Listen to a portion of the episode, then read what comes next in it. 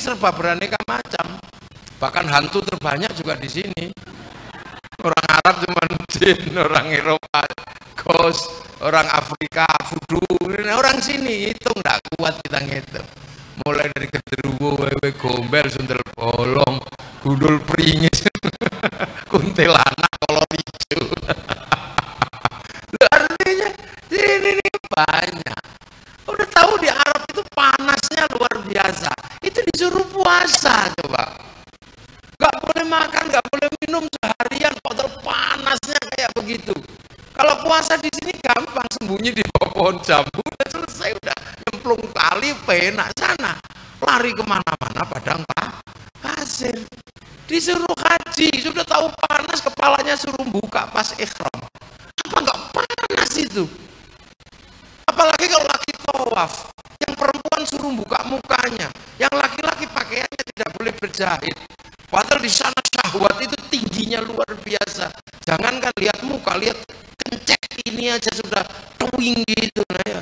Tapi yang perempuan tidak boleh buka, boleh pakai baju mukanya, yang laki-laki tidak boleh pakai berjahit. Nah, itu kalau mau daplok kan tinggal wes gitu aja. Loh, loh tapi itu berhasil gitu loh. Berhasil.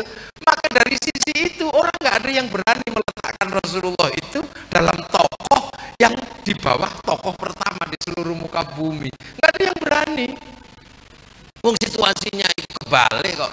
Terjadi diferensiasi yang luar biasa. Kan gitu, coba. Ayo.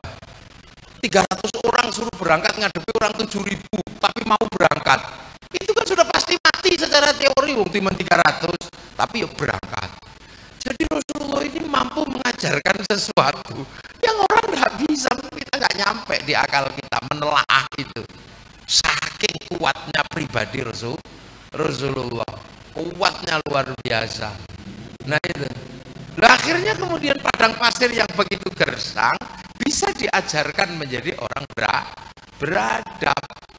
Nah, setelah di situ berhasil, maka ketika Islam keluar, ini kan Rasulullah selesai di 22 tahun ini. Itu. Itu kan seolah-olah bahwa dunia itu isinya cuma di situ. Bahwa ketika di situ selesai terus dunia selesai. Enggak. Ketika di situ Rasulullah menyelesaikan, dunia yang lain juga sedang membangun peradabannya masing-masing. Jadi ketika dikatakan oleh Allah dalam satu firman-Nya wa ma arsalnaka illa rahmatan lil alamin, itu adalah tantangan terbesar Rasulullah. Siklus manusia sudah menjadi siklus alam. Kalau jadi Nabi Adam itu kan masih siklusnya masih keluarga. Jadi Nabi Nuh masih suku, jadi Nabi Ibrahim baru Filistin sama Mesir. Jadi Nabi Musa baru Filistin Mesir. Tapi jadi Nabi Muhammad itu ketika dunia sudah penuh. Bahkan Nusantara sudah membangun peradabannya. Nusantara sudah menjadi sebuah kawasan yang cukup maju. Cina sudah menjadi kawasan yang cukup maju. Parsi sudah membangun peradaban dengan sangat maju. Romawi sudah sangat maju. Jadi ketika Rasulullah jadi nabi itu dunia tidak kemudian dalam kondisi antah berantah itu. Tapi dunia sudah sangat maju. Nah, pada titik berikutnya pasca Rasulullah, Islam harus bernegosiasi dengan peradaban-peradaban yang sudah sangat sama-sama ma maju. Harus bernegosiasi, nggak main-main. Makanya bahwa kemudian sistem pembelajaran yang dilakukan oleh Rasulullah ini menjadi ibroh. Berikutnya bagaimana menegosiasi sistem sosial budaya di semua tempat yang tadi disebutkan sebagai rahmatal lil alamin. Makanya nah ini kadang orang sus, apa enggan menelaah yang ini. Makanya tiba-tiba kemudian selalu kita kembali pada Quran Sunnah, kita kembali pada Quran Sunnah. Dan pada pada ya jadi ya urip zaman Kanjeng Nabi ketika hidup bersama para sahabat di sana wa kafa billahi syahida Muhammadur Rasulullah walladzina ma'ahu asyidda walal kufar ruhama'u bainahum tarahum ruk'an sujada yabtaqun fadlan min Allah simahum fi wujuhim min athari sujud.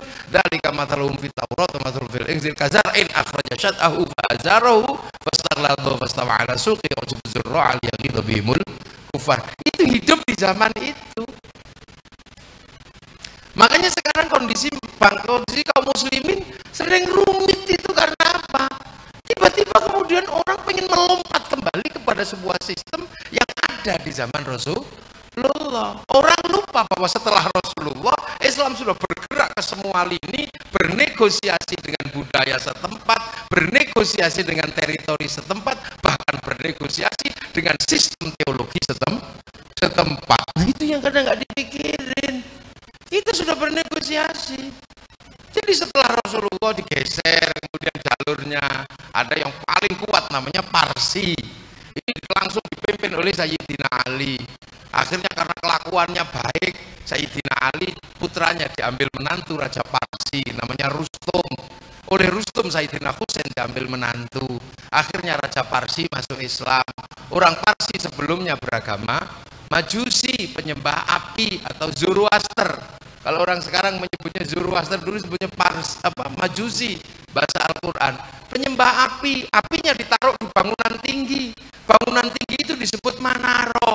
Maka begitu masuk Islam mereka apinya dihilangkan, manaronya ditaruh di depan mas masjid. Nah, yang akhirnya kemudian masjid orang Parsi punya manaro. Seluruh dunia melihat manaro kok bagus kalau ditaruh di depan masjid, maka itu menjadi tren dunia Islam membangun manaro sampai Mojokerto namanya Meno Menoro. Lu bernegosiasi. Terus di situ kemudian bergeser karena terjadi konflik politik antara Ahlul Bait sama Bani Umayyah. Umayyah. Oh, akhirnya tukaran. Lah akhirnya kemudian Indonesia dapat barokahnya orang tukaran. Karena Sayyid, apa Sayyidina Ali dan Muawiyah terjadi konflik politik keluarga Sayyidina Ali dan putra Muawiyah terjadi konflik, terjadilah perang. Karena perang akhirnya kemudian cucu Rasulullah terbunuh namanya Sayyidina Husain. Itu peristiwanya terjadi di Karbala bulan Asyura. Maka kemudian peristiwa itu masih dikenang oleh orang Indonesia dengan menyebut bulan Su Suro. Kalau Asyura kepanjangan karena itu bulan duka, maka kemudian di bulan Suro orang Indonesia tidak mantu karena menghormati itu bulan du duka.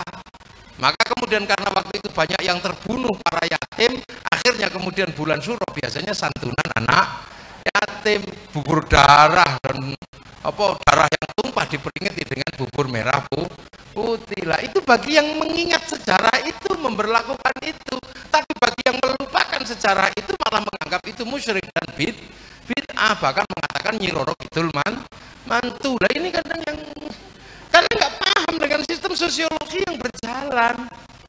Hmm, gitu nah akhirnya bergeser dari peristiwa itu geser kemudian keluar dari Jazirah. Putra Sayyidina Husain namanya Sayyid Ali Zainal Abidin menggeser keluar. Punya anak namanya Sayyid Bakir digeser keluar. Punya anak namanya Sayyid Ja'far Sotik geser keluar. Situasi tambah sulit. Maka kemudian lahir salawat asgil wa asgilid dholimin bid dholimin wa akhrijna min tambah bergeser lagi semakin jauh. Punya anak namanya Sayyid Ali Uraidi. Punya anak namanya Sayyid Muhammad. Punya anak Sayyid Aisyah. Punya anak Sayyid Ahmad Al-Muhajir. Sayyid Muhajir punya anak Sayyid Ubaidillah. Punya anak Sayyid Alwi. Tambah jauh. Nah Alwi bin Ubaidillah bin Ahmad Al-Muhajir inilah yang mengeluarkan generasi Alawiyin. Asegab Sakron terus Alatos. Ini dari Alwi bin Ubaidillah bin Ahmad Al-Muhajir. Nah dari sini lahir kemudian Sayyid Muhammad. Sayyid Muhammad tambah jauh punya anak Sayyid Alwi lagi punya anak Sayyid Ali Khalid Kosam punya anak Sayyid Ahmad Sohib Mirbat punya anak Sayyid Alawi Amil Fakih tambah jauh punya anak Sayyid Abdul Malik. Lah itu sampai Mongolia sini. Lah di Mongolia punya anak namanya Sayyid Ahmad Jalaluddin. Dipanggil oleh Raja Campa karena konflik dengan keluarga Anam, konflik Hindu Buddha, oleh Said, Said Ahmad Jalaluddin, akhirnya dinikahkan dengan putri Raja Campa. Dari situlah gelar Raden itu keluar. Nah dari situ kemudian lahir keturunannya namanya Said Muhammad. Said Muhammad punya anak saya Jamaluddin Al Husaini Al Kabir masuk tanah Jawa dikenal dengan nama Said Jumadil Kubro. Dulu apa? Nah saya Jumadil Kubro ketika turun ke sini kuat-kuatnya mojo pahit. Itu loh di sini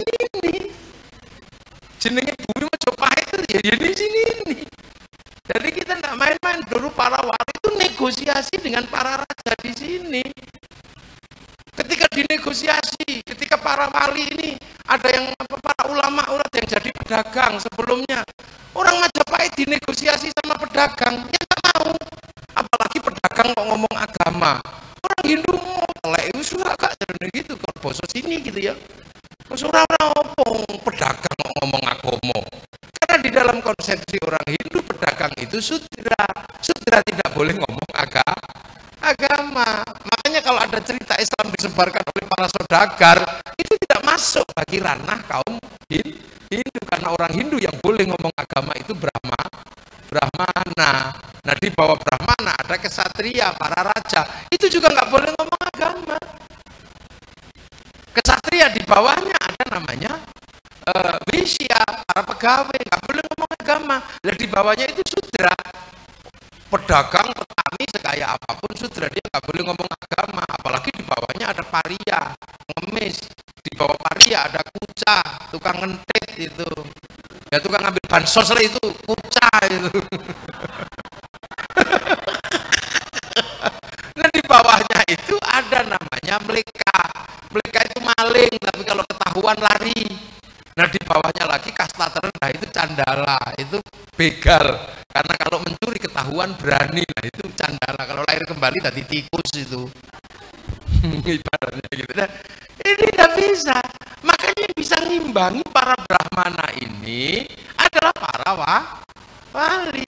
Jadi kenapa kemudian penyebar Islam di Indonesia itu wali? Yang ke Eropa itu panglima perang Torik bin Ziyad. Beberapa ke daerah itu ada panglima. Kenapa yang masuk ke sini para wali?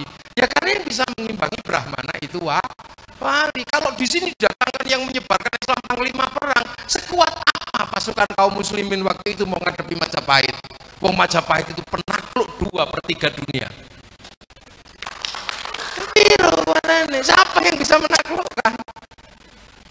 Cikal bakal Majapahit itu mampu menaklukkan Mongolia. Mongolia itu negeri penakluk Timur Tengah. Arab ditaklukkan, Eropa ditaklukkan. Semua takluk. Begitu masuk ke sini dihajar sama pasukannya Lembu Nala. Habis di Nusantara. Penakluk pertama bangsa Mongolia sebagai negara terkuat dunia adalah bangsa Nusantara. Nah, terus itu mau datang dengan pasukan perang, ya dimut sampai Majapahit. Jadi jangan makanya kalau yang yang ke Eropa bisa dengan pasukan perang karena Eropa kekuatan militernya nggak kuat. Di sini makanya bangsa ini ini bukan bangsa yang main-main. Makanya kita nggak boleh malu menjadi bangsa Indonesia. Apa yang dimiliki oleh orang seluruh dunia kita miliki hal yang sama. Kalau orang Eropa punya kisah cinta namanya apa Romeo Juliet, orang Eropa apa Arab punya Kais Laila, orang Cina punya sampai engtai, kita punya Panji Asmoro Bangun, kita punya Ande Lumut. Di sana ada cerita ibu tiri yang kejam melahirkan kisah Cinderella. Di sini punya bawang putih, bawang merah. Kalau sana punya orang kuat namanya Samson, sini punya Bandung Bondo. Oh, so, punya sana punya binatang bisa ngomong kura-kura ninja. Kita punya kancil nyolong di timur punya banyak yang kurang. Makanya peradaban kita itu peradaban yang nggak main-main. Makanya mari kita gali pelan-pelan gitu Jadi negosiasi Islam dengan budaya setempat ini bukan negosiasi yang mudah. Yang pertama adalah menegosiasi para brahmana ini. Jadi makanya kalau ada orang bertanya, kenapa hanya di Indonesia yang para wali? Nah yang bisa ngimbangi brahmana itu ya wali. Sama-sama la alaihim walahum yahzanun. Sama-sama punya sistem apa? Sistem interkoneksi dan downloadan yang kita ini kan downloadnya masih download biasa. Kalau wali downloadnya kan serius. Qalu rabbuna wa mastaqamu tatanazzalu alaihimul malaika alla takhafu wa la tahzanu. Itu wali. Duduk 10 tahun, duduk 3 tahun nah itu. Jadi itu penjelasannya kenapa di Indonesia kemudian lahir banyak sekali konsep wah, wali karena hanya wali yang bisa menghadapi konsep Brahma, Brahmana. Dan karena di sini negaranya sudah sangat kuat, maka kemudian yang dilakukan adalah apa? Memasukkan ajaran Islam kepada sistem apa? Kepada sistem budaya yang sudah mapan. dan sudah rukun, sudah beradab, sudah berakhlak, sudah. Ya pusatnya di sini ini pusat adab, pusat akhlak.